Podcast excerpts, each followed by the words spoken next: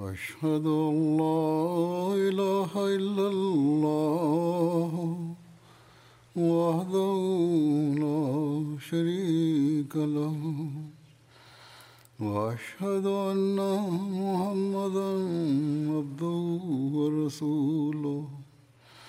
أما بعد فأعوذ بالله من الشيطان الرجيم. بسم الله الرحمن الرحيم. الحمد لله رب العالمين. الرحمن الرحيم. مالك يوم الدين. إياك نعبد وإياك نستعين اهدنا الصراط المستقيم صراط الذين أنعمت عليهم غير المغضوب عليهم ولا الضالين இன்றைய நாள்களில் திருக்குர்ஆனின் அழகை அதன் சிறப்புகளை ஹுத்பாக்களில் எடுத்துரைக்கிறேன். இதன் அழகையும் சிறப்புகளையும் எடுத்துரைத்தவாறு ஹஸ்ரத் வாக்களிக்கப்பட்ட மசி அலஹிஸ்லாத் வஸ்ஸலாம் அவர்கள் கூறுகிறார்கள் திருக்குர்ஆன் முழுமையான மறையாகும் என்பதை விளக்கியவாறு ஒரு இடத்தில் அன்னார் கூறுகிறார்கள். திருக்குர்ஆன் எந்த அளவு முழுமையான அனைத்தையும் உள்ளடக்கிய மறை என்றால் எந்த நூலும் இத்துடன் போட்டி போட முடியாது என்று நான் உண்மையாகவே கூறுகிறேன். அன்னார் உதாரணம் வழங்கியவாறு கூறுகிறார்கள் ஹுதல்லில் முத்தகீன் என்ற வசனத்துடன் போட்டியிடக்கூடிய ஒரு ஸ்லோகமாவது வேதங்களில் உள்ளதா? நாவால் ஒப்புக்கொள்வது ஒரு விஷயம் என்றால் அதாவது அதன் கனிகளும் விளைவுகளும் தேவையில்லை என்றால் பிறகு முழு உலகமும் ஏதாவது ஒரு வகையில் இறைவன் இருக்கிறான் என்று ஒப்புக்கொள்கிறது. மேலும் பக்தி இறைவணக்கம் மற்றும் தான தர்மங்கள் ஆகியவற்றையும் நல்லவையாக கருதுகிறது. ஏதாவது ஒரு வகையில் இந்த விஷயங்கள் படி செயல்படவும் செய்கிறது. பிறகு வேதங்கள் வந்து உலகுக்கு என்ன கொடுத்தன? இதுவரை இந்துக்களுக்கு இவ்வாறு பதில் கூறிக்கொண்டிருந்தார்கள். ஒன்று வேதங்களை ஏற்காத சமுதாயங்களிடத்தில் நன்மைகள் முற்றிலுமே இல்லை என்று நிரூபித்து காட்டுங்கள் அல்லது ஏதாவது தனிச்சிறப்பான அடையாளத்தை காட்டுங்கள். அன்னார் கூறுகிறார்கள் திருக்குர்ஆனை ஆரம்பித்த இடத்திலேயே இயல்பாகவே ஆன்மா எதிர்பார்க்கக்கூடிய அந்த முன்னேற்றங்கள் குறித்த வாக்குறுதி அளித்துவிட்டான். ஆக சூரா ஃபாத்திஹாவில் எஹ்தினஸ்ஸிராத்தல் முஸ்தகீம் என்ற போதனையை வழங்கியுள்ளான். மேலும் இவ்வாறு கூறுகிறான் அல்லாஹ்வே எங்களை நேரான பாதையில் செலுத்துவாயாக என்று துவா செய்யுங்கள். இந்த துவாவையும் வழங்கினான். மேலும் நேர்வழி காட்டுவதற்கான துவாவை கற்றுக் கொடுத்துள்ளான் எனும்போது அதற்கு அர்த்தம் நான் நேரான பாதையில் செலுத்துவேன் என்று வாக்குறுதியும் அளித்துவிட்டான் என்பதாகும். பிறகு கூறுகிறான் அந்த நேரான பாதை என்பது எவர்கள் மீது உனது அருளும் கருணையும் உண்டானதோ அவர்களின் பாதையாகும். இந்த துவாவுடன் சேர்த்தே சூரா அல் பக்கராவின் முதல் வசனத்திலேயே லாலிக்கல் கிதாபு லாரைப ஃபி ஹுதல்லில் முத்தகீன் என்று நற்செய்தி வழங்கிவிட்டான். நேர்வழிக்கான துவாவை கற்றுக் கொடுத்துள்ளான் என்றால் அதை பெறுவதற்கான ஒரு செயல் திட்டத்தையும் குறிவிட்டான். அதாவது இந்த இறைமறையின்படி செயல்படுங்கள். இதன்படி செயல்படுவதன் மூலமாக இரையச்சம் உடையவர்களான உங்களுக்கு நேர்வழி கிடைக்கும். ஆக ஒரு வகையில் ஆன்மாக்கள் துவா செய்கின்றன. அத்துடன் துவா ஏற்றுக்கொள்ளப்படுதல் என்பது தனது தாக்கத்தை காட்டுகிறது. மேலும் துவா ஏற்றுக்கொள்ளப்படும் என்ற அந்த வாக்குறுதி திருக்குரான் இறங்கிய வடிவில் நிறைவேறுகிறது. ஒருபுறம் துவா இருக்கிறது மறுபுறம் அதன் விளைவு இருக்கிறது. இது அல்லாஹ் புரிந்துள்ள அருளும் கருணையுமாகும். ஆனால் வருத்தத்திற்குரிய விஷயம் என்னவென்றால் உலகம் இதை அறியாமல் கவனமற்று இருக்கிறது மேலும் இதை விட்டும் விலகி இருந்து அழிந்து போகிறது. பிறகு அன்னார் கூறுகிறார்கள் நான் மீண்டும் கூறுகிறேன். இறைவன் திருக்குர்ஆனின் ஆரம்பத்தில் இரையச்சமுடையவர்களின் பண்புகளை எடுத்துக் கூறியுள்ளான். அவற்றை சாதாரண பண்புகளில் வைத்துள்ளான். ஆனால் மனிதன் திருக்குர்ஆன் மீது ஈமான் கொண்டு அதை தனது நேர்வழிக்கான நடைமுறை சட்டமாக ஆக்கும்போது அவன் ஹுதல்லில் முத்தகீன் என்ற வசனத்தில் நோக்கமாக வைக்கப்பட்டுள்ள நேர்வழிக்கான அந்த உயர் படித்தரங்களையும் அந்தஸ்தையும் பெற்றுவிடுகிறான். திருக்குர் ஆனின் இந்த அசல் நோக்கத்தை எண்ணி எத்தகைய இன்பமும் மகிழ்ச்சியும் ஏற்படுகிறதென்றால் அதை நம்மால் சொற்களில் விவரிக்க முடியாது. ஏனென்றால் அதன் மூலம் இறைவனின் சிறப்பான அருளும் திருக்குர் ஆனின் உன்னதமும் தெரிய வருகிறது. பிறகு திருக்குர் ஆனின் போதனை ஒரு முழுமையான போதனை என்ற விஷயத்தை திறந்து கூறியவாறு அன்னார் கூறுகிறார்கள் அந்த காலம் ஹதரத் ரசூலுல்லா சல்லல்லாஹ் அலைவசல்லம் அவர்களின் வருகையின் தேவைக்கு மற்றோர் ஆதாரமாகும். மேலும் விளைவு என்ன ஆனது என்பதை அல்யௌம அக்மல்து லக்கும் என்ற வசனத்தில் கூறிவிட்டான். அதாவது அந்த காலமானது அப்போது உலகில் இருந்த சூழ்நிலையாவது ஹதரத் ரசூலுல்லா சல்லல்லா அலிவசல்லம் அவர்களின் வருகைக்கு ஆதாரமாகும். ஏனெனில் அப்போது தேவை இருந்தது. பிறகு அந்த வருகையின் விளைவு என்ன ஆனது? போதனை எவ்வாறு முழுமையடைந்தது என்பதை அல் யௌம அக்மல் துலக்கும் என்ற வசனத்தில் கூறிவிட்டான். அன்னார் கூறுகிறார்கள் ஒரு வகையில் இது நுபுவத் எனும் அத்தியாயத்தின் இரண்டாவது உட்பிரிவு ஆகும். இக்மால் என்பதன் பொருள் அதிகாரங்களை இறக்கிவிட்டான் என்பது மட்டுமல்ல அதற்கும் மேற்பட்டு உள்ளத்தை முழுமை பெறவும் மனதை தூய்மைப்படுத்தவும் செய்துள்ளான் என்பதாகும். திருக்குர்ஆனை இறக்கிவிட்டான் அல்லது போதனைகளை வழங்கிவிட்டான் மறை இறக்கிவிட்டான் என்பது மட்டுமே சிறப்பு அல்ல. மாறாக சிறப்பு என்னவென்றால் மனிதனின் ஆன்ம நிலையையும் முழுமைப்படுத்திவிட்டான். அமல் செய்பவர்களை முழுமையான மனிதர்களாக்கிவிட்டான். அவர்களின் உள்ளங்களை தூய்மையாக்கிவிட்டான். அன்னார் கூறுகிறார்கள் காட்டு மிராண்டிகளை மனிதர்களாகவும் அதற்கு பிறகு புத்திசாலிகளாகவும் நல்லொழுக்கம் மிக்க மனிதர்களாகவும் பிறகு இறை மக்களாகவும் ஆக்கிவிட்டான். பிறகு உள்ளத்தை தூய்மைப்படுத்தினான். மேலும் மனதை முழுமையாக தூய்மைப்படுத்திவிட்டான். மேலும் உள்ளம் பண்படுவதற்கான படித்திரங்களை கடக்கச் செய்தான். மனிதனுக்கு பண்பாட்டுக்கான உயர் படித்திரங்களையும் கற்றுக் கொடுத்து விட்டான். உள்ளத்தை தூய்மைப்படுத்துவதற்கான உயர் படித்திரங்களையும் கற்றுக் கொடுத்து விட்டான். அவற்றை எல்லைக்கும் கொண்டு சென்று விட்டான்.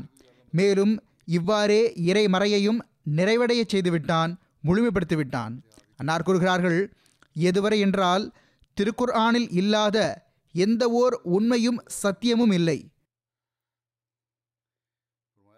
நான் அக்னிஹோத்தரியிடம் பன்முறை கூறினேன். இவர் இந்துக்களின் மத அமைப்பின் ஒரு தோற்றராக இருந்தவராவார். முதலில் ஒரு பிரிவில் இருந்தார். பிறகு இவர் தனக்கென ஒரு பிரிவை அல்லது அமைப்பை ஆரம்பித்தார். இவ்வாறு இருப்பினும் இவர் ஹதரத் வாக்களிக்கப்பட்ட மசி அலி இஸ்லாம் அவர்களுடன் பல விவாதங்கள் செய்து வந்தார். அன்னார் கூறுகிறார்கள் நான் அவரிடம் பன்முறை கூறினேன் திருக்குர்ஆனில் இல்லாத ஏதாவது ஓர் உண்மையை எடுத்துக் கூறுங்களேன் என்று. ஆனால் அவரால் கூற முடியவில்லை. இவ்வாறே என் மீது ஒரு காலம் வந்தது. அப்போது நான் பைபிளை முன்னால் வைத்து பார்த்தேன். எந்த விஷயங்கள் மீது கிறிஸ்தவர்கள் பெருமிதம் கொள்கிறார்களோ அந்த உண்மைகள் அனைத்தும் நிரந்தரமான முறையிலும் முற்றிலும் நிறைவான முறையிலும் திருக்குர்ஆனில் இருக்கின்றன. ஆனால் முஸ்லிம்களின் கவனம் இதன் பக்கம் இல்லை என்பது வருத்தத்திற்குரிய விஷயமாகும். அவர்கள் திருக்குரானை ஆழ்ந்து சிந்திப்பதே இல்லை. அவர்களின் உள்ளத்தில் எந்த ஒரு மகத்துவமும் இல்லை. இல்லையென்றால் இது எத்தகைய பெருமிதத்திற்குரிய இடம் என்றால் இதற்கு நிகர் மற்றவர்களிடம் இல்லவே இல்லை. அன்னார் கூறுகிறார்கள் அல் யோம அக்மல் துலக்கும் தீனக்கும் இன்று நான் உங்களுக்காக உங்கள் மார்க்கத்தை முழுமையாக்கியுள்ளேன் என்ற வசனம் இரண்டு அம்சங்களை கொண்டுள்ளது. ஒன்று நான் உங்களை தூய்மைப்படுத்திவிட்டேன். இரண்டாவது மறையை முழுமைப்படுத்திவிட்டேன். முழுமையான ஷரியத்தை உங்கள் மீது இறக்கியுள்ளேன். அன்னார் கூறுகிறார்கள் இந்த வசனம் இறங்கிய நாள் வெள்ளிக்கிழமையாக இருந்தது. ஹதரத் உமர்லிலான் அவர்களிடம் ஒரு யூதர் இந்த வசனம் இறங்கிய நாளை பெருநாளாக கொண்டாடியிருக்க வேண்டுமே என்று கூறினார். எந்த அளவு முழுமையான மற்றும் தாக்கத்தை கொண்டுள்ள வசனம் என்றால் மகிழ்ச்சியில் அந்த நாள் பெருநாளாக இருந்திருக்க வேண்டுமே இதை அந்த யூதர் ஹதரத் உமர்லிலான் அவர்களிடம் கூறினார். அதற்கு ஹதரத் உமர்லிலான் அவர்கள் வெள்ளிக்கிழமை பெருநாள் தான் என்று கூறினார்கள். இந்த வசனம் வெள்ளிக்கிழமை அன்று இறங்கியது. ஜுமா பெருநாள்தான். ஆனால் பெரும்பாலான மக்கள் இந்த பெருநாளை அறியாதவர்களாக உள்ளனர். பிற பெருநாள்களில் ஆடையை மாற்றுகிறார்கள். ஆனால் இந்த பெருநாளை பொருட்படுத்தாமல் அழுக்கான பழைய ஆடைகளை அணிந்து வருகிறார்கள். அன்னார் ஜுமா தொழுவது எவ்வளவு அவசியமானது என்று ஜுமா நாளின் முக்கியத்துவத்தையும் தெளிவுபடுத்துகிறார்கள். அன்னார் கூறுகிறார்கள் எனது பார்வையில் இந்த பெருநாள் பிற பெருநாள்களை விட சிறந்ததாகும். அதாவது ஜுமா அன்றும் சிறப்பான ஏற்பாடு இருக்க வேண்டும். ஜுமாவில் கலந்து கொள்வதற்கான சிறப்பான ஏற்பாடு இருக்க வேண்டும். ஓராண்டுக்கு பிறகு பெருநாள் தொழுவது மட்டும் இருக்கக்கூடாது. மேற்கொண்டு கூறுகிறார்கள் இந்த பெருநாளுக்காகவே சூரா ஜுமா இறங்கியுள்ளது. இதற்காகத்தான் தொழுகை கசர் செய்யப்படுகிறது. வெள்ளிக்கிழமையின் அசு நேரத்தில்தான் ஹதரத் ஆதம் அலி இஸ்லாம் அவர்கள் பிறந்தார்கள். முதல் மனிதன் இந்த பிறநாளில்தான் பிறந்தான் என்று இந்த பிறநாள் அந்த காலத்தையும் குறிக்கிறது. திருக்குரானும் இந்த நாளில்தான் முழுமை பெற்றது. பிறகு திருக்குரான் ஹதீஸ் மீது நீதிபதியாக இருக்கிறது என்பதை விளக்கிய வண்ணம் அன்னார் கூறுகிறார்கள் இன்னொரு தவறு பெரும்பாலான முஸ்லிம்கள் மத்தியில் இருக்கிறது. அவர்கள் திருக்குரானை காட்டிலும் ஹதீஸுக்கு முன்னுரிமை அளிக்கிறார்கள் ஆனால் இது தவறாகும். திருக்குர்ஆன் ஓர் உறுதியான தரத்தை கொண்டுள்ளது. ஹதீஸின் அந்தஸ்து கற்பனையாகும். திருக்குரானின் போதனையோ ஓர் உறுதியான போதனையாகும். ஆனால் ஹதீஸை நம்மால் உறுதியானது என்று கூற முடியாது. அதுவோ பின்னால் சேகரிக்கப்பட்ட பல அறிவிப்புகளாகும். அன்னார் கூறுகிறார்கள் ஹதீஸ் தீர்ப்பளிக்கக்கூடியதல்ல. மாறாக திருக்குர்ஆன் அதன் மீது நீதிபதியாக உள்ளது. தீர்ப்பளிப்பது திருக்குரானின் பணியாகும். எனினும் ஹதீஸ் திருக்குரானுக்கு விளக்க உரையாகும். பல ஹதீஸ்களிலிருந்து வசனங்களுக்கு விளக்கம் கிடைத்து விடுகிறது அதை அதற்கான தரத்தில் வைக்க வேண்டும். ஹதீஸ் திருக்குரானுக்கு எதிராக ஆகாத அளவுக்கு அதற்கு ஏற்ப இருக்கும் அளவுக்கு ஹதீஸை ஏற்பது அவசியமாகும். ஆனால் அதற்கு மாற்றமாக இருந்தால் அது ஹதீஸ் அல்ல. மாறாக நிராகரிக்கப்பட்ட கூற்றாகும். ஆனால் திருக்குரானை புரிவதற்கு ஹதீஸ் அவசியமானதாகும். ஆனால் அத்துடன் எதையும் நினைவில் கொள்ளுங்கள். ஹதீஸ்களில் பல ஹதீஸ்கள் எத்தகையவை எனில் அவற்றால் சில வசனங்களுக்கு விளக்கம் கிடைக்கிறது. அவை சான்றோர்களான சஹாபா பெருமக்களின் அறிவிப்புகளாகும். எனவே அதை புரியவும் வேண்டும். ஆனால் ஹதீஸ் திருக்குரானுக்கு எதிராக இருக்கக்கூடாது என்பதை நினைவில் கொள்ளுங்கள். பிறகு கூறினார்கள் திருக்குர்ஆனில் இறங்கிய இறை கட்டளைகளை ஹதரத் ரசூலுல்லாஹ் சல்லல்லாஹ் வலைவசல்லம் அவர்கள் செயல்முறையாக செய்தும் செய்ய வைத்தும் காட்டியுள்ளார்கள். மேலும் ஒரு முன்மாதிரியை நிலைநாட்டிவிட்டார்கள். இந்த முன்மாதிரி இல்லாமல் இருந்திருந்தால் இஸ்லாத்தை புரிய முடியாது. ஆனால் திருக்குர் ஆன் அசலாகும். ஆன்மீக காட்சி காண்பவர்கள் சிலர் ஹதரத் ரசூலுல்லா சல்லல்லாஹ் அலிவசல்லம் அவர்களிடமிருந்து நேரடியாக எத்தகைய ஹதீஸ்களை கேட்டறிந்துள்ளார்கள் என்றால் அவை மற்றவர்களுக்கு தெரிந்திருக்கவே இல்லை. அல்லது தற்போதுள்ள ஹதீஸ்களை உறுதிப்படுத்திக் கொண்டிருப்பார்கள். ஹதரத் வாக்களிக்கப்பட்ட மசீல் இஸ்லாம் அவர்கள் தம்மை பற்றியும் இவ்வாறு எழுதியுள்ளார்கள். நானும் சில ஹதீஸ்களை ஹதரத் ரசூலுல்லாஹ் சல்லல்லாஹ் அலிவசல்லம் அவர்களிடமிருந்து நேரடியாக கேட்டறிந்துள்ளேன்.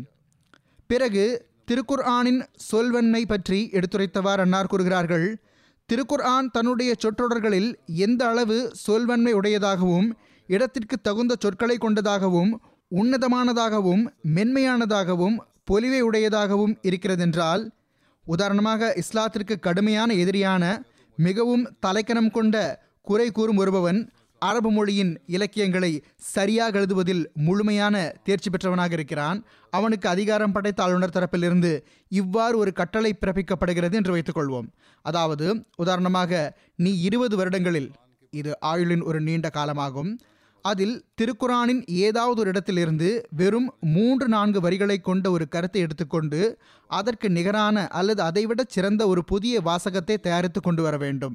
அதில் அந்த கருத்துகள் அனைத்தும் தனது அறிவாழங்கள் மற்றும் உண்மைகளை கொண்டவாறு வந்துவிட வேண்டும். சொற்றொடரும் திருக்குறானில் இருப்பதைப் போன்று சொச்சரிவு மிக்கதாக இருக்க வேண்டும். அவ்வாறு திருக்குறானுக்கு நிகரை உன்னால் முன்வைக்க முடியவில்லை என்றால் அதை செய்ய முடியாத காரணத்தினால் உனக்கு மரண தண்டனை வழங்கப்படும் என்று கட்டளையிடப்படுவதாக வைத்துக்கொள்வோம். பிறகும் கூட கடுமையான எதிரியாக இருந்தும் இழிவடைந்து விடுவோமே மரணித்து விடுவோமே என்ற அச்சத்தினால் கூட அவனால் ஒருபோதும் திருக்குர் ஆணுக்கு நிகரானதை கொண்டு வரவே முடியாது. அதற்காக அவன் உலகத்தின் நூற்றுக்கணக்கான மொழி அறிஞர்களையும் இலக்கிய புலமை பெற்றவர்களையும் தனக்கு உதவியாளர்களாக ஆக்கி கொண்டாலும் சரியே. இப்போது ஒரு பக்கம் அவனுக்கு அச்சமும் இருக்கிறது. நார் கூறுகிறார்கள் திருக்குறானை போன்ற ஒன்றை தயாரித்து கொண்டு வா. சில வசனங்களையாவது தயாரித்து கொண்டு வா. சில வரிகளையாவது தயாரித்து கொண்டு வா என்று ஆளுநர் தரப்பிலிருந்து அவனுக்கு இருபது ஆண்டுகளும் வழங்கப்படட்டும். ஆனால் அப்படியும் அவனால் கொண்டு வர முடியாது. இதுவே திருக்குறானின் அதன் சொற்செறிவின் உன்னதமாகும். அன்னார் கூறுகிறார்கள் இது ஒன்றும் கற்பனையான அல்லது யூகமான விஷயம் கிடையாது. மாறாக திருக்குரான் இறங்கிய காலத்திலிருந்து நிகர் கொண்டு வாருங்கள் என்ற இந்த சவால் உலகிற்கு முன்னுள்ளது. இன்றும் கூட இஸ்லாத்தின் எதிரிகள் சிலர் இதற்கு நிகர் கொண்டு வர முயற்சி செய்கிறார்கள். அனுதினமும் யாராவது ஒருவர் ஏதாவது குழப்பம் ஏற்படுத்துகிறார். நாங்கள் இதற்கு நிகரான ஒன்றை முன்வைக்கிறோம் என்று வாதம் புரிகிறார்கள். ஆனால் அவர்களால் திருக்குர்ஆனின் சொற்செறிவையும் சொல்லாட்சியையும் நெருங்கக்கூட முடியாது. வெறும் வாதங்கள்தான். ஹதரத் வாக்களிக்கப்பட்ட மசீல் இஸ்லாம் அவர்கள் கூறுகிறார்கள் சொற்செறிவிலும் சொல்லாட்சியிலும் இதனுடன் போட்டி போடுவது அசாத்தியமாகும். உதாரணமாக சூரா ஃபாத்திஹாவின் தற்போதைய வரிசை கிரமத்தை விட்டுவிட்டு வேறு ஏதாவது ஒரு வரிசையை பயன்படுத்தினால் இந்த வரிசை கிரமத்தில் உள்ள அந்த உயர் அர்த்தங்களும் மகத்துவமிக்க நோக்கங்களும் வேறு ஒரு வரிசையில் எடுத்துரைக்கப்படுவது சாத்தியமே இல்லை. ஏதாவது ஒரு சூறாவை எடுத்துக்கொள்ளுங்கள் குல் ஹுவல்லா ஹஹத் ஆனாலும் சரி எந்த அளவு மென்மையும் மிருதுவும் கடைபிடிக்கப்பட்ட வண்ணம் அதில் இறை ஞானங்களும் ஆழமான உண்மைகளும் உள்ளன என்றால் வேறு ஒருவரால் அதை எடுத்துரைக்கவே முடியாது. இதுவும் கூட திருக்குறானின் அற்புதம் மட்டுமே ஆகும். இதுவும் திருக்குறானின் அற்புதமே ஆகும். சில அறிவியினர்கள் மக்காமாத்தே ஹரீரி அல்லது சபா முல்லகாத் இவை இரண்டு அரபு கவிதை நூல்களாகும். இவற்றை நிகரற்றவை இணையற்றவை என்று கூறும்பொழுது எனக்கு வியப்பு ஏற்படுகிறது. மிகவும் உன்னதமான நூல்களாகும். அவற்றிற்கு நிகரான நூல்களே இல்லை என்கிறார்கள். அன்னார் கூறுகிறார்கள் இவ்வாறு அவர்கள் திருக்குரானின் நிகரற்ற தன்மை மீது தாக்குதல் தொடுக்க விரும்புகின்றனர். ஆனால் அவர்கள் இந்த அளவு கூட புரிவதில்லை. அதாவது முதல் விஷயம் ஹரீரியின் நூலாசிரியர் எங்குமே அது ஈடு இணையற்றது என்று வாதம் புரியவே இல்லை. இரண்டாவது விஷயம் ஹரீரியின் நூலாசிரியர் சுயமே திருக்குரானின் அற்புதமான சொல்வன்மையை ஏற்றுக்கொண்டிருந்தார். அது மட்டுமின்றி ஆட்சேபனை செய்பவர்கள் நேர்மையையும் உண்மையையும் மனதில் கொள்வதில்லை. மாறாக அவற்றை விட்டுவிட்டு சொற்களின் பக்கம் மட்டுமே செல்கிறார்கள். மேற்கூறப்பட்ட நூல்கள் உண்மை மற்றும் நுட்ப ஞானம் அற்றவையாகும். அற்புதத்தின் சிறப்பு மற்றும் அற்புதத்திற்கான காரணமே அது எல்லாவிதமான விஷயங்களையும் கருத்தில் கொள்வதுதான். சொற்செறிவும் சொல்லாட்சியும் கை நழுவக்கூடாது உண்மை மற்றும் நுட்பமான ஞானத்தையும் விடக்கூடாது. சொற்செறிவும் சொல்லாட்சியும் இருந்து உண்மையும் இருந்து நுட்பமான விஷயங்களும் இருக்கின்ற இந்த அற்புதம் திருக்குறளில் மட்டுமே உள்ளது. அது சூரியனை போன்று பிரகாசிக்கின்றது. மேலும் ஒவ்வொரு கோணத்திலும் தன்னுள் அற்புதமான ஆற்றலை கொண்டிருக்கிறது. பிறகு அன்னார் கூறுகிறார்கள் ஒருமுறை ஃபண்டர் எனும் பாதிரியார் ஹரீரி அபுல் ஃபசல் மற்றும் பிற ஆங்கில நூல்களை திருக்குரானின் அற்புதம் மற்றும் அதன் சொல்வன்மைக்கு ஈடாக முன்வைத்தார். நீண்ட காலத்திற்கு முன் நடந்த விஷயமாகும். அப்பொழுதும் இவர் பொய் பேசுகிறார் என்றே நான் நினைத்தேன். ஏனெனில் முதல் விஷயம் இந்த எழுத்தாளர்கள் ஒருபோதும் தமது நூல் ஈடு இணையற்றது என்று வாதம் புரியவே இல்லை. இன்னும் சொல்ல போனால் எப்பொழுதுமே அவர்கள் தமது தகுதியின்மையை ஒப்புக்கொண்டிருந்திருக்கிறார்கள். மேலும் திருக்குறானை புகழ்ந்திருக்கிறார்கள். இரண்டாவது அந்த மக்களுடைய நூல்களில் சொற்களுக்கு கட்டுப்பட்டு பொருள் செல்கிறது. வெறும் சொற்கள் மட்டுமே இணைக்கப்பட்டிருக்கும். எதுகை மூனைக்காக ஒரு சொல்லுக்கு நிகராக இன்னொரு சொல் தேடப்படுகிறது. அந்த கூற்றில் நுட்ப ஞானமும் இறைஞானமும் கருத்தில் கொள்ளப்படுவதில்லை. திருக்குறானில் உண்மை மற்றும் நுட்ப ஞானம் கடைபிடிக்கப்பட்டுள்ளது. உண்மையும் உள்ளது நுட்ப ஞானமும் உள்ளது. வெறும் ஜோடியாக சொற்கள் மட்டும் இல்லை அதில் அழகு மட்டுமே சேர்க்கப்படவில்லை. நார் கூறுகிறார்கள் அசல் விஷயம் உண்மை மற்றும் நுட்ப ஞானமிக்க சொற்களோடு சேர்த்து எதுகை மோனையையும் சரியாக நிறைவேற்றுவது என்பது இறையுதவியால் மட்டுமே கிடைக்கிறது. உண்மையும் நுட்ப ஞானமும் இருந்து கவிதினடையும் சரியாக இருக்கும் என்றால் பிறகு இறை ஆதரவு இருக்கிறது என்று தெரிய வரும் இதுவே அசல் விஷயமாகும். இல்லையென்றால் ஹரீரி போன்றவர்கள் எழுதியிருப்பது போன்றுதான் மனிதர்களின் கூற்று இருக்கும். பிறகு அன்னார் ஒரு சபையில் இது தொடர்பாக மேற்கொண்டு கூறுகிறார்கள். இது எஜாசுல் மசி என்ற விளக்க உரை நூல் தொடர்பாக கூறப்பட்டிருந்தது. எதிரிகளில் எவருக்கும் இறைவன் இதை எதிர்த்து போட்டியிடுவதற்கான ஆற்றலை வழங்கவில்லை. இந்த விளக்க உரை பற்றி கூறப்பட்டுக் கொண்டிருந்தது ஹதரத் வாக்களிக்கப்பட்ட மசூல் இஸ்லாம் அவர்களின் ஒரு சபையில் இதை பற்றி பேசப்பட்டு கொண்டிருந்தது. அதில் ஹதரத் வாக்களிக்கப்பட்ட மசீல் இஸ்லாம் அவர்கள் கூறினார்கள் திருக்குரான் ஒரு அற்புதமாக இருப்பதில் இரண்டு கொள்கைகள் உள்ளன. ஒன்று இறைவன் எதிரிகளின் துணிச்சலை அகற்றிவிட்டான். அதாவது அந்த நேரத்தில் போட்டியாக எதையும் செய்து காட்டுவதற்கான தௌஃபீக் அவர்களுக்கு கிடைக்கவில்லை.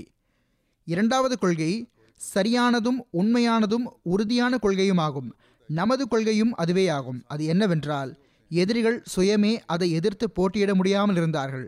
உண்மையில் அவர்களுடைய அறிவும் புத்திசாலித்தனமும் பறிக்கப்பட்டிருந்தது.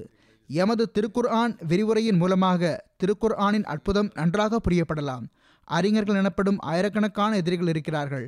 தன்மானம் ஊட்டக்கூடிய பல சொற்களும் பிரசுரங்கள் எழுதப்பட்டுள்ளன. ஆனால் எவராலும் அந்த அடையாளத்தோடு போட்டியிட முடியவில்லை. எனவே திருக்குர் ஆன் புரிய வேண்டும் என்ற கண்ணோட்டத்திலும் அன்னார் உடைய நூல்களை நாம் வாசிக்க வேண்டும். பிறகு ஒரு சந்தர்ப்பத்தில் அன்னார் கூறுகிறார்கள் இறைவன் திருக்குறானுக்கு வழங்கியுள்ள அற்புதம் உயர்தரமான நல்லொழுக்கத்தின் போதனை மற்றும் நாகரிகத்தின் அடிப்படை என்பதாகும். மேலும் அதன் சொற்செறிவு மற்றும் சொல்லாட்சி எனும் அற்புதமாகும். எந்த மனிதனாலும் அதனோடு போட்டியிட முடியாது. இவ்வாறே மறைவானதை பற்றிய செய்திகள் மற்றும் முன்னறிவிப்புகள் எனும் அற்புதமும் இருக்கிறது. இந்த காலத்தில் மாய வித்தையில் கைதேர்ந்த எவராலும் ஒருபோதும் இவ்வாறு செய்வதற்கான வாதம் புரியவே முடியாது. சொற்செறிவும் சொல்லாட்சியும் உள்ளது. மறைவான செய்திகளும் முன்னறிவிப்புகளும் கூட இருக்கின்றன. இவ்வாறான விஷயத்தை எந்த ஒரு மந்திரவாதியாலும் மாய வித்தைக்காரராலும் செய்து காட்ட முடியாது வாதமும் செய்ய முடியாது. அன்னார் கூறுகிறார்கள் இவ்வாறு அல்லாஹ் தாலா நம்முடைய அடையாளங்களுக்கு ஒரு தெளிவான தனிச்சிறப்பை வழங்கிவிட்டான் இவ்வாறு எந்த ஒரு நபரும் சாக்குப்போக்கு கூற முடியாது. மேலும் இறைவன் எவ்வாறு தனது அடையாளங்களை தெள்ள தெளிவாக திறந்து காட்டியுள்ளான் என்றால் அதில் எந்த ஒரு ஐயமும் சந்தேகமும் தலையிட முடியாது. பிறகு திருக்குரானின் சொல்வன்மை தொடர்பாக அன்னார் கூறுகிறார்கள் மக்களின் சொற்செறிவும் சொல்லாட்சியும் சொற்களுக்கு கட்டுப்பட்டு இருக்கும். அதில் எதுகை முனையை தவிர வேறு எதுவும் இருக்காது. உதாரணமாக அரேபிய கவிஞர் ஒருவர் எழுதுகிறார் சாஃபர்த்து இலா ரூம் வ அன அலா ஜமலிம் மாலூம் அதாவது நான் ரோம் நாட்டுக்கு புறப்பட்டேன் எப்படிப்பட்ட ஒட்டகத்தில் பயணித்தேன் என்றால் அதனால் சிறுநீர் கழிக்க முடியாமல் இருந்தது. இப்போது இந்த சொற்கள் அரபியில் வெறும் எதுகை மூனைக்காக கொண்டு வரப்பட்டுள்ளன ஆனால் திருக்குரானின் அற்புதமாவது அதில் எல்லா சொற்களும் முத்துக்களைப் போன்று கோர்க்கப்பட்டுள்ளன. தமக்கான இடத்தில் பொருத்தப்பட்டுள்ளன. எதையும் ஓரிடத்தில் இருந்து எடுத்து வேறிடத்தில் வைக்க முடியாது. எதையும் வேறு சொற்களை கொண்டு மாற்ற முடியாது. ஆனால் அவ்வாறு இருந்தும் அதனுடைய எதுகை மோனை சொற்செறிவு மற்றும் சொல்லாட்சி ஆகியவற்றின் இன்றியமையாமை அனைத்தும் அதில் இருக்கின்றன. பிறகு திருக்குரானின் சொற்செறிவு மற்றும் சொல்லாட்சியின் அழகை எடுத்துரைத்தவாறு ஒரு சபையில் அன்னார் கூறுகிறார்கள் எந்த அளவு அடையாளங்களும் ஆதாரங்களும் இங்கு எனக்கு வெளிப்படுகின்றனவோ இவை உண்மையில் ஹதரத் நபிகள் நாயகம் சல்லல்லாஹ் அலிவசல்லம் அவர்களின் அதிசயங்களும் அற்புதங்களுமே ஆகும். இந்த முன்னறிவிப்புகள் திருக்குரானின் முன்னறிவிப்புகளே ஆகும். ஏனென்றால் இவை அன்னாரை பின்பற்றுதல் மற்றும் திருக்குரானின் போதனைகள் ஆகியவற்றின் கனிகளே ஆகும் இப்பொழுது வேறு எந்த ஒரு மார்க்கமும் இப்படிப்பட்டதாக இருக்கவில்லை. அதாவது அதை பின்பற்றக்கூடியவர் அந்த மார்க்கத்தினால் முன்னறிவிப்புகளை செய்ய முடியும் என்றோ அல்லது அதனிடம் அற்புதங்கள் வெளிப்படுகின்றன என்றோ வாதிக்க முடியாது. எனவே இந்த கோலத்தில் எல்லா வேத நூல்களின் அற்புதத்தை காட்டிலும் திருக்குர்ஆனின் அற்புதம் மேலோங்கியுள்ளது. அன்னாருடைய அற்புதங்களும் கூட திருக்குரானின் காரணமாகவே ஹதரத் நபிகள் நாயகம் சல்லல்லா அலி வசல்லம் அவர்களை பின்பற்றுவதன் காரணமாகவே இருக்கின்றன. பிறகு கூறுகிறார்கள் பிறகு சொற்றறிவு மற்றும் சொல்லாட்சி எனும் மற்றோர் அம்சமும் எந்த அளவு உயர்தரமானதாகவும் ஏற்றுக்கொள்ளப்பட்டதாகவும் இருக்கிறது என்றால் நீதியை விரும்பும் எதிரிகளும் கூட அதை ஏற்றுக்கொள்ள நேரிட்டது. திருக்குர் ஆன் ஃப தூபி சூரத்து மே மிஸ்லி என்று வாதம் புரிந்துள்ளது. ஆனால் இன்று வரை எவராலும் அதற்கு நிகரானதை கொண்டு வர முடியவில்லை. இதில் இருப்பதை போன்று ஓர் அதிகாரத்தை கொண்டு வாருங்கள் என்று இந்த வாதம் திருக்குறானில் உள்ளது. மிக அதிகம் சொற்பொழிவு திறன் கொண்டிருந்த அரேபியர்கள் சிறப்பான சந்தர்ப்பங்களில் பெரும் பெரும் சபைகளை கூட்டி வந்தார்கள். அவற்றில் தமது கவிதைகளை வாசித்து காட்டி வந்தார்கள். அவர்களால் கூட இதோடு போட்டி போட முடியவில்லை. பிறகு திருக்குறானின் சொல்வன்மை சொற்களுக்கு பின்னால் மட்டும் செல்லும் வகையிலும் பொருள் அதை பின்பற்றுவதாகவும் இல்லை. அதாவது பொருளை பற்றியும் அர்த்தத்தை பற்றியும் கவலைப்படாமல் சொல்லான அதற்கு பின்னால் பொருள் செல்வதாக இல்லை. மாறாக உயர்தரமான சொற்கள் எவ்வாறு ஒரு வினோதமான வரிசை கிரமத்தில் வைக்கப்பட்டுள்ளனவோ அவ்வாறே அறிவாளங்களும் இறைஞானங்களும் அதில் எடுத்துரைக்கப்பட்டுள்ளன. அறிவாளங்களையும் இறைஞானங்களையும் எடுத்துரைத்து சொற்செறிவையும் சொல்லாட்சியையும் கருத்தில் கொள்வது என்பது மனிதனால் செய்ய முடியாத ஒரு பணியாகும் அன்னார் கூறுகிறார்கள் அல்லாஹ் ஒரு இடத்தில் கூறுகிறான் யத்லு சுஹம் முத்தஹரா அதாவது ஆழமான அறிவுகளும் இறை ஞானங்களும் உள்ள அப்படிப்பட்ட தூய்மையான வேதங்களை அவர்களுக்கு வாசித்து காட்டுகின்றார். இலக்கியங்களில் தூய்மையான போதனைகளையும் நல்லொழுக்கங்களையும் ஒரு சேர கருத்தில் கொள்வது மிகவும் கடினமான விஷயம் என்பது எழுத்தாளர்களுக்கு தெரியும். பிறகு இது எந்த அளவு தாக்கம் ஏற்படுத்தக்கூடிய ஈர்க்கக்கூடிய ஒரு போதனை என்றால் அசுத்தமான பண்புகளையும் அகற்றியும் காட்டிவிட்டது. அதனுடைய இடத்தில் உயர்தரமான சிறப்புகளையும் உருவாக்கி காட்டிவிட்டது.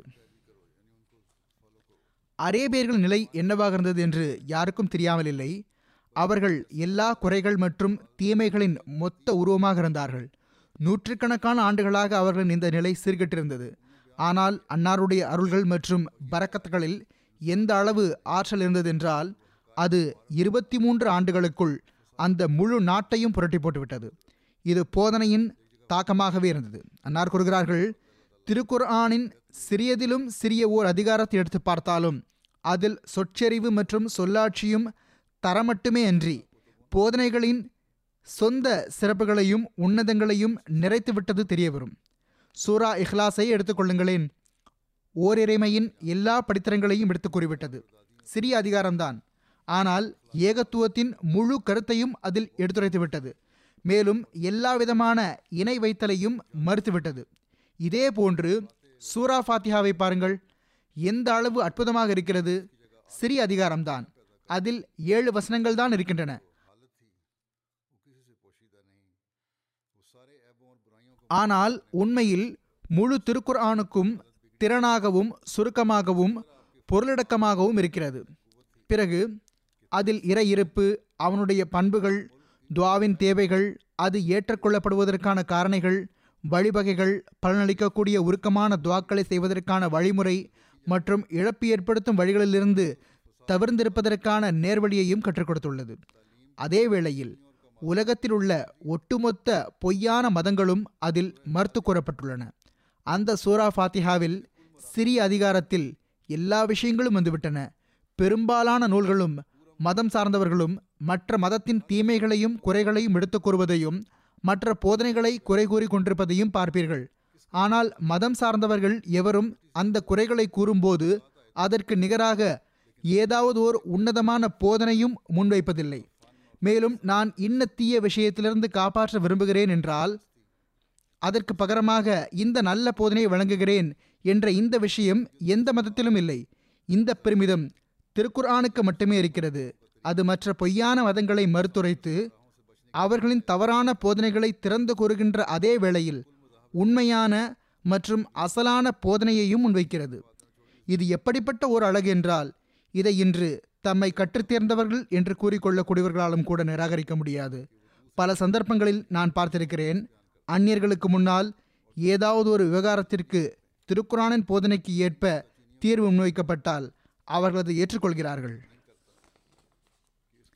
திருக்குர் ஆனின் சிறப்புகள் எடுத்துரைத்தவாறு ஹதரத் வாக்களிக்கப்பட்ட மசேல் இஸ்லாம் அவர்கள் கூறுகிறார்கள் திருக்குர் ஆன் எளிமையாக புரியக்கூடிய ஒரு மறையாகும்.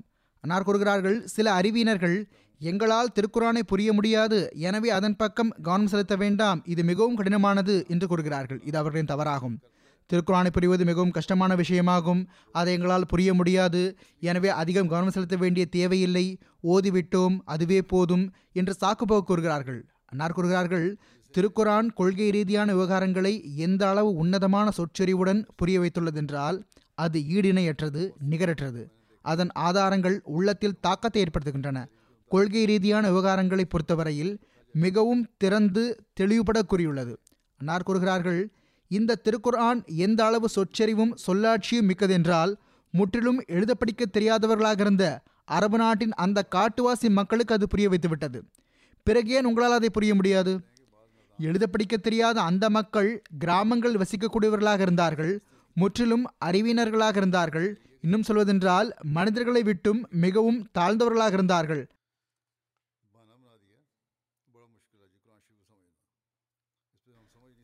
அவர்களை இறைவனின் மனிதர்களாக ஆக்கினார்கள்.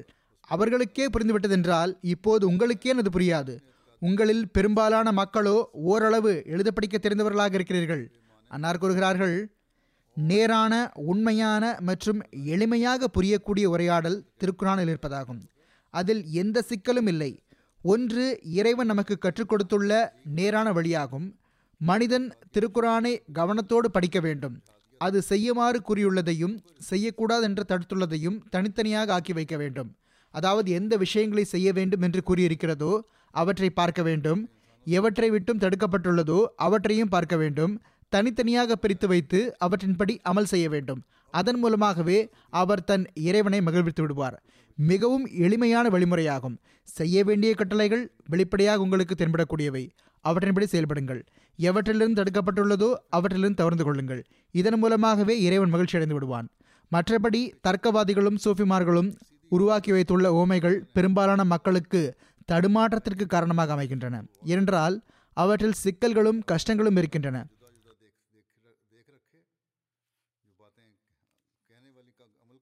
தர்க்கவாதிகளுக்கும் சூஃபிகளுக்கும் பின்னால் செல்லாதீர்கள்.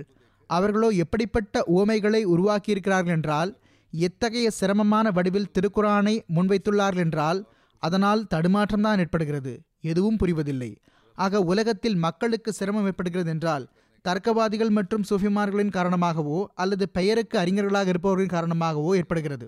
அன்னார் கூறுகிறார்கள் ஒரு சான்றோர் இருக்கிறார். அவர் ஏதாவது நல்ல எண்ணத்தில் எழுதியிருப்பார் என்று அவர் மீது நான் நல்லெண்ணம் கொள்கிறேன். ஆனால் அவரது கூற்று சரியானதல்ல. அவர் இவ்வாறு எழுதியுள்ளார். ஷேக் அப்துல் காதர் ஜீலானி அவர்கள் முழுமையான மனிதராக இருக்கவில்லை. ஏனென்றால் அவர்களிடம் முழுமையான முறையில் விண்ணிலிருந்து இறங்குதல் இருக்கவில்லை.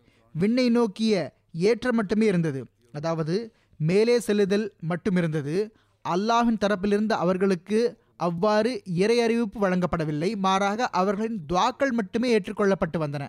இதன் காரணமாகவே அவர்களால் பல அற்புதங்கள் நிகழ்ந்துள்ளன. முழுமையான முறையில் விண்ணிலிருந்து இறங்குதல் இருந்திருந்தால் எந்த அற்புதமும் வெளிப்பட்டிருக்காது. கூறக்கூடிய ஒருவர் இவ்வாறு கூறியிருக்கிறார். அன்னார் கூறுகிறார்கள் இந்த கூற்று எந்த அளவு திருக்குரானுக்கு முரணாக இருக்கிறது என்றால் அது வெளிப்படையானது. திருக்குரான் மற்றும் ஹதீஸுக்கு இது முற்றிலும் மாற்றமான ஒரு கூற்றாகும்.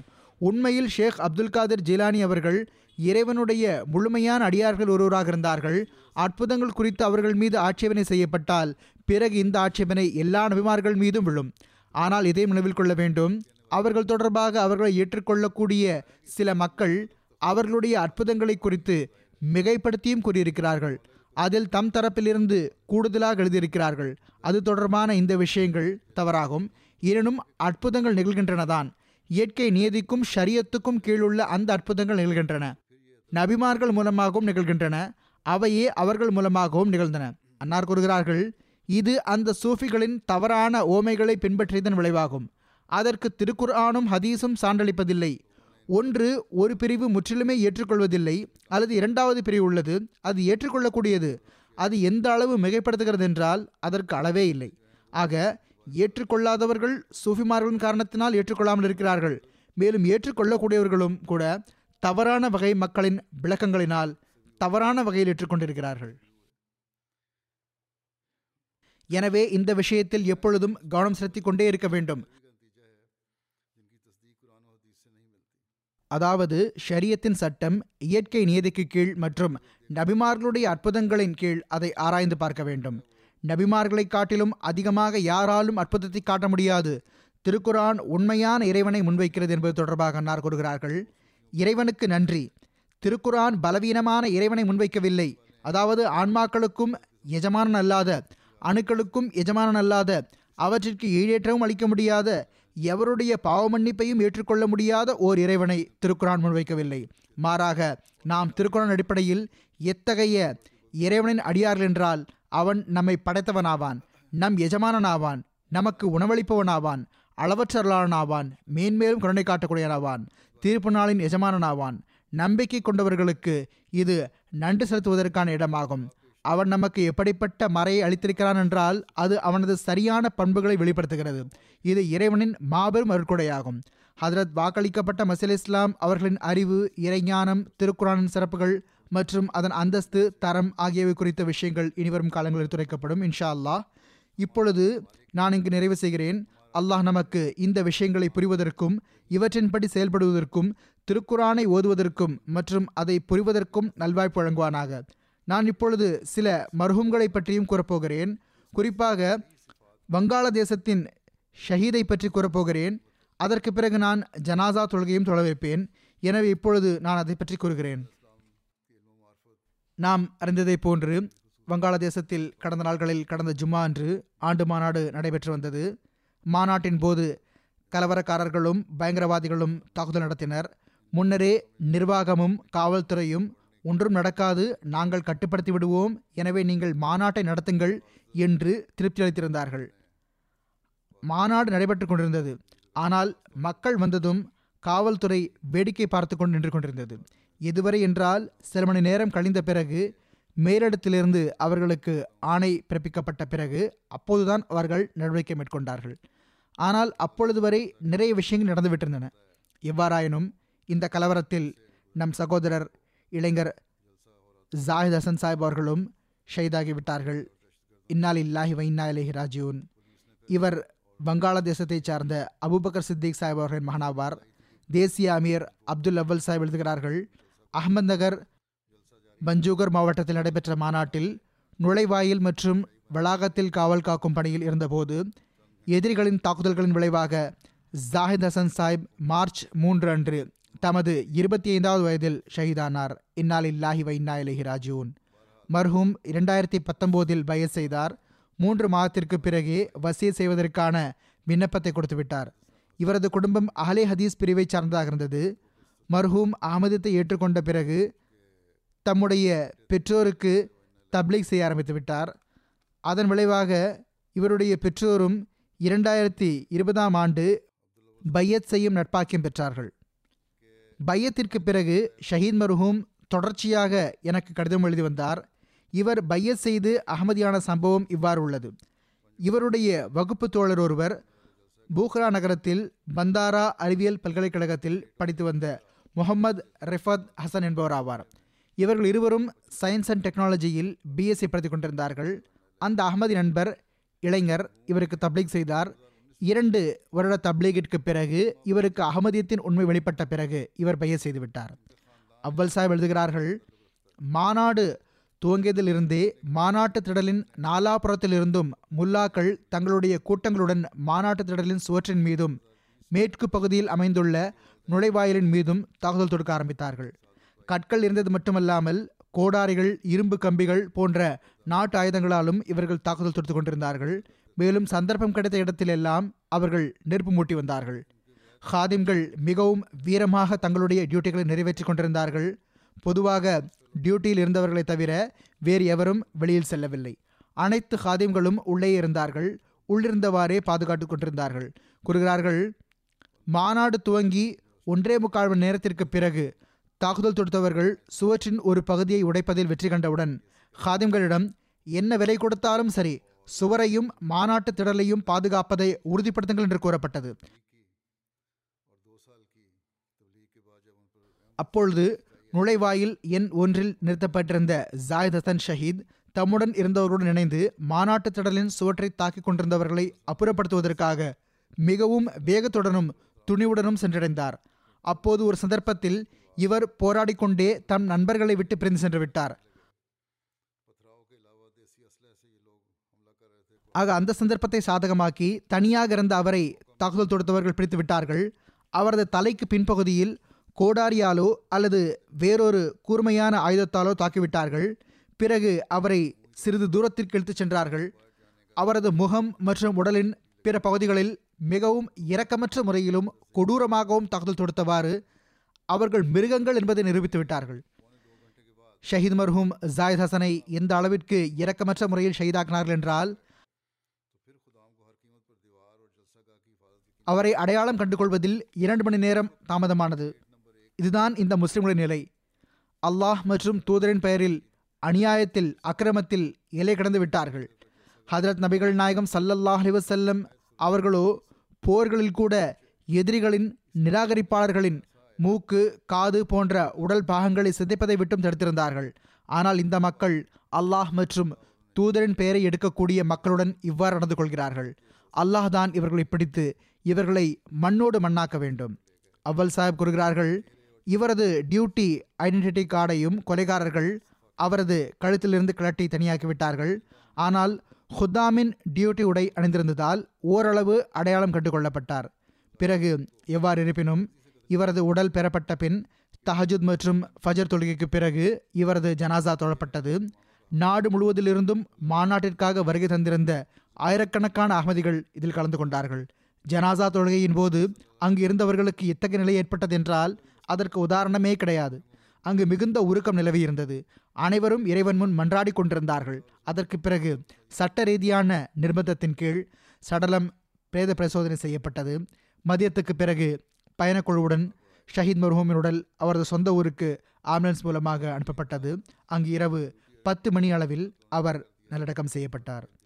ஷஹீத் மர்ஹூமின் மிக நெருங்கிய நண்பர் அன்பிற்குரிய ரிஃபத் ஹசன் சாஹிப் கூறுகிறார் பல்கலைக்கழகத்தில் கல்வி பயிலும் போது இவருடன் நெருங்கிய நட்பு உருவானது. இவர் இயல்பாகவே மிகவும் நல்ல ஒழுக்கமான மனிதராக இருந்தார். ஆனால் இறை வழிபாடுகளில் ஈடுபாடு குறைவாக இருந்தது. ஆனால் அகமதியத்தை ஏற்றுக்கொண்ட பிறகு அவரது நிலை தலைகீழாக மாறியது. ஜமாத்தான தொழுகைகளை நிறைவேற்றுவதற்கு பழக்கப்பட்டு விட்டார் இவர் மிகவும் தன்னடக்கமுள்ள கனிவான சுபாவமுள்ள பணிவணக்கமுடைய இளைஞராக இருந்தார். நண்பர் கூறுகிறார் நான் ஐந்து வருடங்களில் அவரை யாருடனும் சத்தமாக பேசி பார்த்ததில்லை. பையத் செய்த சில மாதங்களிலேயே இவர் வசியத் செய்யும் நட்பாக்கியம் பெற்றுவிட்டார். இதன் மூலம் இவரது நட்பேறு பற்றி தெரிய வருகிறது. பிற கூறுகிறார் அன்பிற்குரிய ஜாயித் ஹசன் ஷஹீத் ஹுத்தாமுல் அஹமதியாவின் சுறுசுறுப்பான உறுப்பினராக இருந்தார். ஷஹாதத்தின் போது இவர் டாக்கா மற்றும் பாரிசாலுடைய ஹுத்தாமுல் அஹமதியாவின் உள்ளூர் மொத்தமதாக தொண்டாற்றி வந்தார். மேலும் டாக்காவின் மோத்தி ஜேலின் ஹல்காவின் அதாவது வட்டாரத்தின் ஜெய்மாகவும் இருந்தார். இதே மஜ்லிஸின் காயிதும் மொத்தமிம் மகாமியுமான ஜனாப் ஜுஹுருல் இஸ்லாம் சாஹிப் கூறுகிறார் இவர் மஜ்லிஸ் பணிகளில் மிகவும் முறையாகவும் தன் சீனியர்களுக்கு அதிகம் கட்டுப்பட்டவராகவும் இருந்தார். ஒப்படைக்கப்பட்ட டியூட்டியையும் தொண்டுகளையும் முழுமையாக முகமலர்ச்சியுடன் நிறைவேற்றி வந்தார். சலாம் சொல்வதில் எப்போது முந்திக்கொள்வார்? எப்பொழுதும் புன்சிரித்தவாறு இருப்பார். அவர் கூறுகிறார் ஒரு வருடம் அல்லது ஒன்றேகால் வருடம் முன்பு இவர் பிஎஸ்சி தேர்ச்சி பெற்ற பிறகு ஒரு கம்பெனியில் சர்வீஸை தொடங்கினார். வேலை விஷயமாக டாக்காவிலிருந்து எப்போதாவது வெகு தொலைவில் உள்ள இடத்திற்கு செல்ல வேண்டி வந்தால் சந்தர்ப்பத்திற்கு ஏற்ப அருகிலுள்ள மஜ்லிஸுக்கு சுற்றுப்பயணம் செல்வார். இவரது முகநூல் கணக்கில் பர்சனல் ப்ரொஃபைலாக ஒமை எத்தபக்கல் அலல்லாஹி ஃபஹுவ ஹஸ்பஹு என்ற வசனத்தின் பொருள் எழுதப்பட்டுள்ளது. அதாவது அல்லாஹ்விடம் நம்பிக்கை வைப்பவருக்கு அவனே போதுமானவன். முரபி ஷரீஃப் அஹமத் சாஹிப் கூறுகிறார்கள் அந்த நேரத்தில் நான் திவாடியா ஜமாத்தில் நியமிக்கப்பட்டிருந்தேன். அப்போது ஷஹீத் மர்ஹூம் தமது நண்பர் ரிஃபத் ஹுசைன் சாஹிபுடன் தப்லீகின் கீழ் உள்ள சகோதரராக வருகை தந்திருந்தார். இவர் பைய செய்ய வேண்டும் என்ற விருப்பத்தை வெளிப்படுத்தினார். நான் இவரிடம் நீங்கள் இன்னும் நேரம் எடுத்துக்கொள்ளுங்கள் நன்றாக ஆராய்ந்து கொள்ளுங்கள் என்று கூறினேன். அதற்கு இவர் நான் ஜமாத்தில் உண்மையை ஏற்றுக்கொண்டு விட்டேன். இருந்தாலும் தாங்கள் கூறுவதனால் பிறகு வந்து பைய செய்கிறேன் என்று கூறினார். எனவே அடுத்த முறை அல்லது அதற்கு பிறகு இவர் பைய செய்து விட்டிருந்தார்.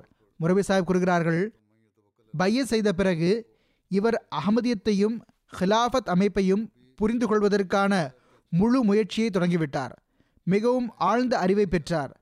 நான் குறிப்பிட்டதைப் போன்று எனக்கும் கடிதங்கள் எழுதி வந்தார். இவர் எழுதிய கடைசி கடிதத்தையும் இவர் மாநாட்டுக்கு செல்லும் போது எழுதினார். அதாவது நாங்கள் ரயிலில் மாநாட்டிற்காக செல்கிறோம். எதிரிகளின் திட்டங்கள் மிகவும் ஆபத்தானவை. சில இடங்களில் அவர்கள் நெருப்பு மூட்டியுள்ளார்கள். ஆனால் நாங்கள் மாநாட்டை நடத்துவோம் இன்ஷா அல்லாஹ் என்று எழுதியிருந்தார். மேலும் தன் ஈமானை வெளிப்படுத்தியிருந்தார்.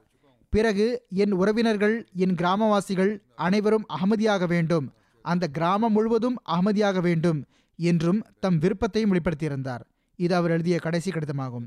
ஒரு ஹாதிம் கூறுகிறார் ஷஹீத் எவ்வளவு பணிவுள்ள பணியாளராக இருந்தார் என்றால் எப்போது அவருக்கு யாராவது வேலை கொடுத்தாலும் அவர் மாட்டேன் என்று கூறியதில்லை அவர் கூறுகிறார் சில சமயங்களில் நான் அவரிடம் ஜாஹித் பாய் இவ்வளவு வேலை செய்து கொண்டே இருந்தால் முடிந்து போய் விடுவோம் என்று கேலியாக சொல்வேன். இதை கேட்டும் எப்பொழுதும் புன்சிரித்து விடுவார். ஷஹீத் மூசியாகவும் இருந்தார் ஹாதிம் கூறுகிறார் அவர் இவ்வளவு விரைவாக வசிய செய்வதற்கு என்ன காரணம் என்று நான் அவரிடமிருந்து அறிய விரும்பினேன். அதற்கு அவர் இமாம் மஹதி உண்மையாளர் ஆவார்கள். அவர்கள் கூறியது அனைத்து உண்மையாகும். ஹதரத் வாக்களிக்கப்பட்ட மசல் இஸ்லாம் அவர்கள் வசியத் செய்யுமாறு வழிகாட்டல் வழங்கியுள்ளார்கள். அதனால்தான் நான் வசியத் செய்துவிட்டேன் என்று கூறினார். அவர் கூறுகிறார் நான் அவர் கூறியதை கேட்டு ஹதரத் வாக்களிக்கப்பட்ட மசல் இஸ்லாம் அவர்கள் மீது இத்தனை ஆழ்ந்த ஈமான் கொண்டுள்ளாரா என்று வியப்படைந்தேன். பிறகு கூறுகிறார் ஒருமுறை ஷஹீத் மர்ஹூமிடம் அவர் அகமதியத்தை ஏற்றுக்கொண்டதற்கான ஓர் அடிப்படை காரணம் பற்றி கேட்கப்பட்ட போது இவர் கூறினார் இன்று வரை இமாம் மஹதி என்றோ அல்லது மசீஹ் என்றோ நபி என்றோ வாதம் புரிந்தவர் எவரும் வெற்றி பெற்றதும் இல்லை எந்த ஜமாத்தும் வெற்றி பெற்றதும் இல்லை அதில் மிர்சா குலாம் அகமது காதியான் அலி இஸ்லாம் அவர்கள் மட்டும்தான் வெற்றி பெற்றுள்ளார்கள். அன்னார் உண்மையாளராக இல்லாமல் இருந்திருந்தால் பொய் நபித்துவாதிகளைப் போன்று அன்னாரது நிலையும் ஆகியிருக்கும். முன்பே கூறியது போன்று ஷஹீத் மர்ஹூமின் பெற்றோர்கள் இருவரும் உயிரோடு இருக்கிறார்கள். அல்லாஹ் நருளால் அகமதியாக இருக்கிறார்கள். ஷஹீத் மர்ஹூம் தம் பெற்றோருக்கு ஒரே மகனாக இருந்தார் திருமணமாகாதவராக இருந்தார். அவருக்கு இரண்டு சகோதரிகள் உள்ளனர். ஆனால் அவர்கள் அகமதிகள் அல்ல தப்லீகின் கீழ் உள்ளார்கள். அல்லாஹ் இவர்களின் பெற்றோருக்கும் பொறுமையையும் மனதைரியத்தையும் வழங்குவானாக. நான் கூறியதை போன்று ஒரே மகனாக இருந்தார். இது மிகப்பெரிய துயரமாகும். அல்லாஹின் அருளால் மட்டுமே பெருந்துன்பத்தை தாங்கிக் கொள்வதற்கான தொகை கிடைக்கிறது. ஷஹீதின் அந்தஸ்தையும் அல்லாஹ் உயர்த்துவானாக. இவ்வாறு இருப்பினும் அல்லாஹின் கூற்றிற்கு ஏற்ப இந்த ஷஹீத் நிரந்தரமான வாழ்வை பெற்றுவிட்டார். அல்லாஹ் இவருடன் எப்போதும் சிறப்பான முறையில் நடந்து கொள்வானாக. இந்த அநியாயக்காரர்களை பிடிப்பதற்கான ஏற்பாட்டையும் விரைவில் செய்வானாக. ஜமாத் மக்களை இப்படி சோதனைகளில் ஆழ்த்தி கடுமைகளை காட்டி அவர்களது தைரியத்தை குறைத்துவிடலாம் என்று எதிரி நினைக்கிறான். ஆனால் அதற்கு முற்றிலும் மாற்றமாக நடக்கிறது. அங்கிருந்தும் எனக்கு சில கடிதங்கள் வந்துள்ளன. சில இளைஞர்களும் இவ்வாறு கடிதம் எழுதியுள்ளார்கள்.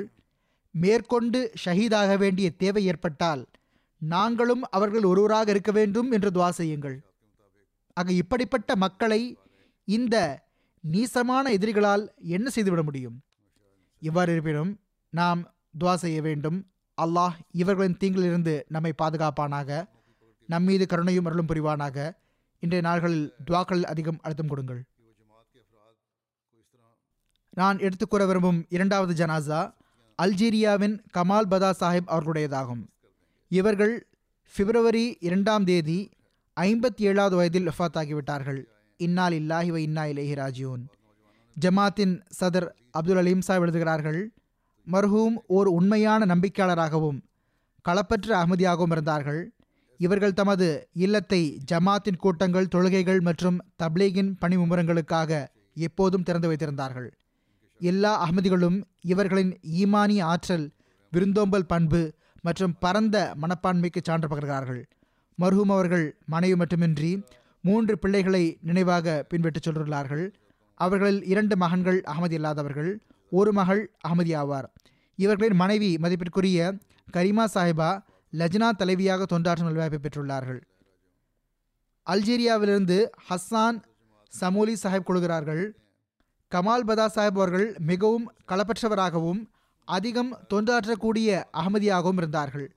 அண்டை வீட்டார் தரப்பிலிருந்து பல்வேறு துன்பங்கள் இருந்தும் கூட இறுதி மூச்சு வரை இல்லத்தை தொழுகைக்காக திறந்து வைத்திருந்தார்கள். ஜுமா தொழுகைக்காக வரக்கூடிய விருந்தாளிகளுக்கான உணவை சில வேளை தாமே சமைத்து வந்தார்கள். ஹித்மத்தே ஹல்கின் பல பணிகளிலும் இரத்த தானம் வழங்கும் பணிகளிலும் பங்கேற்று வந்தார்கள். மர்ஹூம் அவர்களின் இல்லத்தில் பல நிகழ்ச்சிகளும் பெருநாள் தொழுகையும் நடந்து வந்தன. அரசாங்கத்திடம் செல்லக்கூடிய ஜமாத் குழுவிலும் மர்ஹூம் இணைந்திருந்தார்கள். மர்ஹூம் நாங்கள் ஜமாத்தின் வரலாறு எழுதுகிறோம் என்று கூறி வந்தார்கள். ஏனெனில் இன்றைய கால்களில் அல்ஜீரியாவில் செய்யப்படும் அந்த கொடுமைகள் காரணமாக இவ்வாறு கூறினார்கள். இப்போது மர்ஹும் சுயமே அந்த திட்டத்தின் அங்கமாக ஆகிவிட்டார்கள். அல்லாஹ் அவர்களுக்கு பாவ மன்னிப்பு வழங்கி அவர்களோடு கருணுடன் நடந்து கொள்வானாக. அடுத்த ஜனாசா டாக்டர் ஷமீமா மலிக் சாஹிபா அவர்களுடையதாகும்.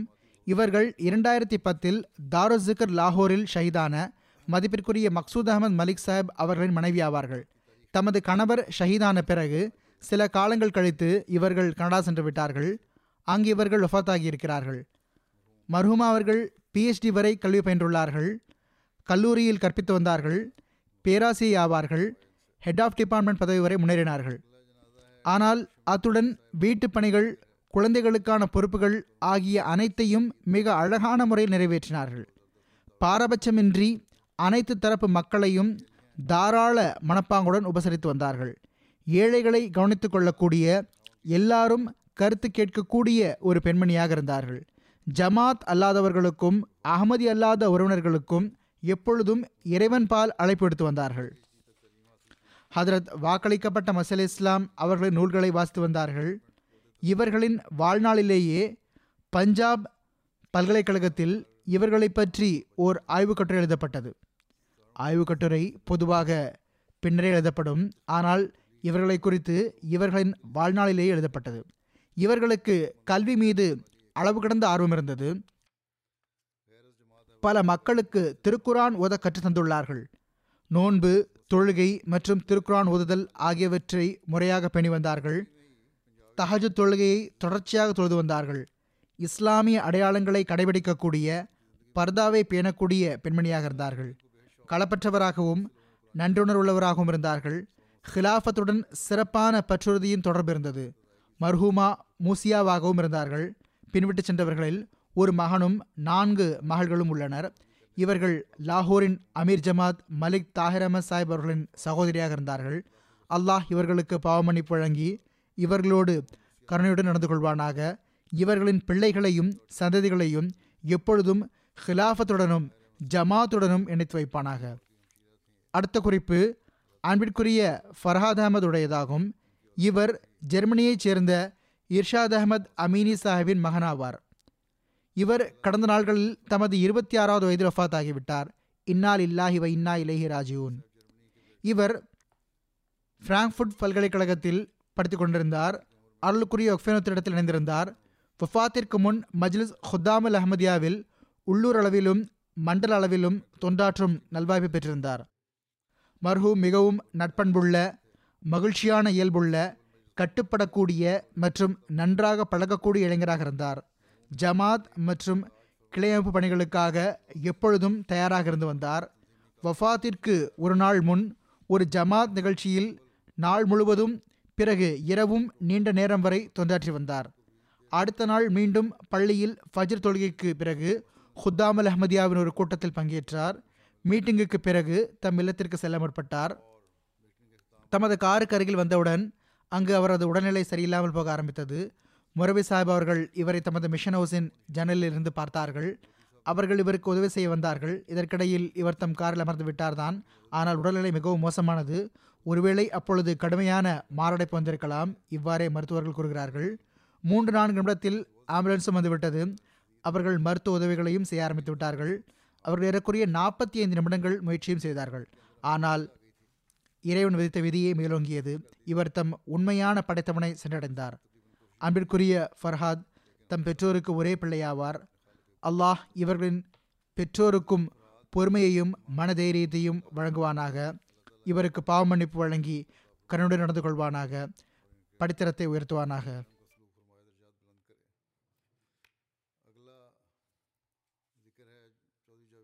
அடுத்த குறிப்பு சௌத்ரி ஜாவேத் அகமத் பஸ்மல் சாஹிப் அவர்களுடையதாகும். இவர்கள் இன்றைய நாள்களில் கனடாவில் இருந்தார்கள். இவர்கள் கடந்த நாட்களில் எழுபத்தி இரண்டாவது வயதில் ஒஃபாத்தானார்கள். நீண்ட காலம் நோய்வாய்ப்பட்டிருந்தார்கள் தஹரிக ஜதீதின் நிலங்களில் மிக நீண்ட காலம் அதாவது இருபத்தி நான்கு இருபத்தி ஐந்து ஆண்டுகள் இவர்களுக்கு மேனேஜராக பணிபுரியும் நல்வாய்ப்பு கிடைத்தது. பிறகு ஹுத்தாமுல் அஹமதியா மற்றும் இதர ஜமாத் சேவைகளுக்கான நட்பாக்கியம் இவர்களுக்கு கிடைத்து வந்தது. இவர்களுக்கு உமர்கோட் மாவட்டத்தின் அமீராகவும் சேவை செய்யும் நட்பாக்கியம் கிடைத்தது. இவர்கள் பின்விட்டு சென்றவர்களில் மனைவி நான்கு மகன்கள் மற்றும் இரண்டு மகள்கள் உள்ளனர். இவர்களின் மகன் தாஹிர் அஹமத் சாஹிப் கூறுகிறார்கள் என் தந்தையார் பல சிறப்புகளுக்கு சொந்தக்காரராக இருந்தார்கள். மார்க்க சேவகராகவும் மனிதகுலத்துக்கு பயனளிப்பவராகவும் இருந்தார்கள். ஹிலாஃபத்துடன் ஆழிய நேசம் இருந்தது. இவர்கள் ஹிலாஃபத்துடன் சிறப்பான தொடர்பு இருக்க வேண்டும் என்றே எப்பொழுதும் முயற்சி செய்து வந்துள்ளார்கள். ஏழைகள் மீது அதிகம் அக்கறை கொண்டவராக இருந்தார்கள். இவர்கள் நில உரிமையாளராக இருந்தார்கள். இவர்களுக்கு சிந்தில் நிலப்புலன்களும் இருந்தன. இங்கிருந்து செல்லும் போதெல்லாம் தமது பலவீனமான ஏழை நண்பர்களுக்காக அவர்களுடைய திருமணங்களில் பயன்படுத்தும் என்று அன்பளிப்புகளையும் ஆடைகளையும் வாங்கிச் செல்வார்கள். மகன் கொடுக்கிறார்கள் விருந்தோம்பல் பண்பு மிக அதிகமாக இருந்தது. அனுதினமும் எங்கள் வீட்டுக்கு விருந்தாளிகள் வந்தவண்ணம் இருப்பார்கள். அவர்களுக்கு இவர்கள் விருந்து உபசரிப்பார்கள். அல்லாஹ் இவர்களை மிகவும் வீரமிக்கவராகவும் ஆக்கியிருந்தான். இவர்கள் எதிரிகளை எதிர்கொள்ள நேரிடும் போதெல்லாம் ஜமாத்தின் தன்மானத்தை முன்னிறுத்துவார்கள். பல நீதிமன்ற வழக்குகளில் மிகவும் தைரியமாக ஜமாத்தை பின்பற்றினார்கள். இதனால் எதிரிகள் இரண்டு முறை அவர்களை தாக்கவும் செய்தார்கள். ஆனால் அப்போது அல்லாஹ் அங்கிருந்து அவர்களை காப்பாற்றிவிட்டான். மிகவும் கடினமாக உழைத்தார்கள். எப்பொழுதும் ஜமாத்தின் பணத்திற்கு மிகவும் மதிப்பளித்து வந்தார்கள். அல்லாஹின் மீது அதிகம் தவக்குள் வைத்து வந்தார்கள். எளிமையான இயல்புடையவராக இருந்தார்கள். இவர்களின் மிகப்பெரிய சிறந்த குணமாக இருந்தது என்னவென்றால் கடைசி நோய் மிக நீண்ட காலம் நீடித்தது. இவர்கள் அதை மிகுந்த பொறுமையுடன் சகித்தார்கள். எல்லாம் வல்ல அல்லாஹின் விருப்பத்தில் திருப்தியடைந்தார்கள் மகன் கூறுகிறார்கள் இவர்கள் இறப்பதற்கு ஒரு நாள் முன்பு இவர்களுக்கு சிகிச்சை அளித்தவர். இவ்வளவு பொறுமையான நபரை நான் என் வாழ்நாளிலேயே பார்த்ததில்லை. ஒருபோதும் எந்த முறையீடும் செய்ததில்லை என்று கூறினார். மருத்துவர் குணமாகாது என்று கூறுகிறார் என்று இவர்களிடம் கூறிய போது அப்போது இவர்கள் ஓரளவு சுயநிலையுடன் இருந்தார்கள். பேச முடியவில்லை. ஆனால் கேட்டார்கள். மிகவும் பொறுமையாக அதை கேட்டார்கள். மேலும் ஏற்றுக்கொண்டார்கள். மகன் கூறுகிறார் தஹஜு தொழுவதிலும் தஸ்பீஹ் தொழுவதிலும் இவர்களுக்கு மிகுந்த ஆர்வம் இருந்தது. எப்பொழுதும் முதலில் காலத்தின் ஹலிஃபாவுக்காக துவா செய்து வந்தார்கள். எங்களையும் துவா செய்யுமாறு அறிவித்து வந்தார்கள். விவகாரங்களை புரியக்கூடியவராக இருந்தார்கள். புத்தி கூர்மை இருந்தது. மிகவும் அதிகமாக நன்றி செலுத்தக்கூடியவராக இருந்தார்கள். நெருக்கடியையும் கடினத்தையும் கூட புன்னகையுடன் பொறுத்து கொண்டு வந்தார்கள். மிகவும் தூய்மையான உள்ளத்திற்கு சொந்தக்காரராக இருந்தார்கள். பிறகு மகன் எழுதுகிறார் எங்களது சிறந்த ஆசிரியராகவும் இருந்தார்கள். கருணையுள்ள தந்தையாகவும் இருந்தார்கள். அனைத்து விருப்பங்களையும் நிறைவேற்றக்கூடியவராகவும் சிறந்த ஆலோசனை வழங்கக்கூடியவராகவும் இருந்தார்கள். மிக உறுதியான மனிதராக இருந்தார்கள். அல்லாஹினருளால் இவர்களின் பிள்ளைகளும் ஜமாத்துடன் நன்றாக இணைந்துள்ளார்கள். இவர்களுடன் எனக்கும் பழைய தொடர்புகள் இருந்தன. இவர்களின் மகன் கூறிய அனைத்து சிறப்புகளையும் இவர்களை பற்றி எழுதியுள்ள மற்ற மக்களும் எழுதியுள்ளார்கள். இவர்கள் உண்மையிலேயே இந்த அனைத்து சிறப்புகளுக்கும் சொந்தக்காரராக இருப்பதை நானும் பார்த்துள்ளேன். அல்லாஹ் இவர்களுக்கு பாவமன்னிப்பு வழங்கி கருணையுடன் நடந்து கொள்வானாக.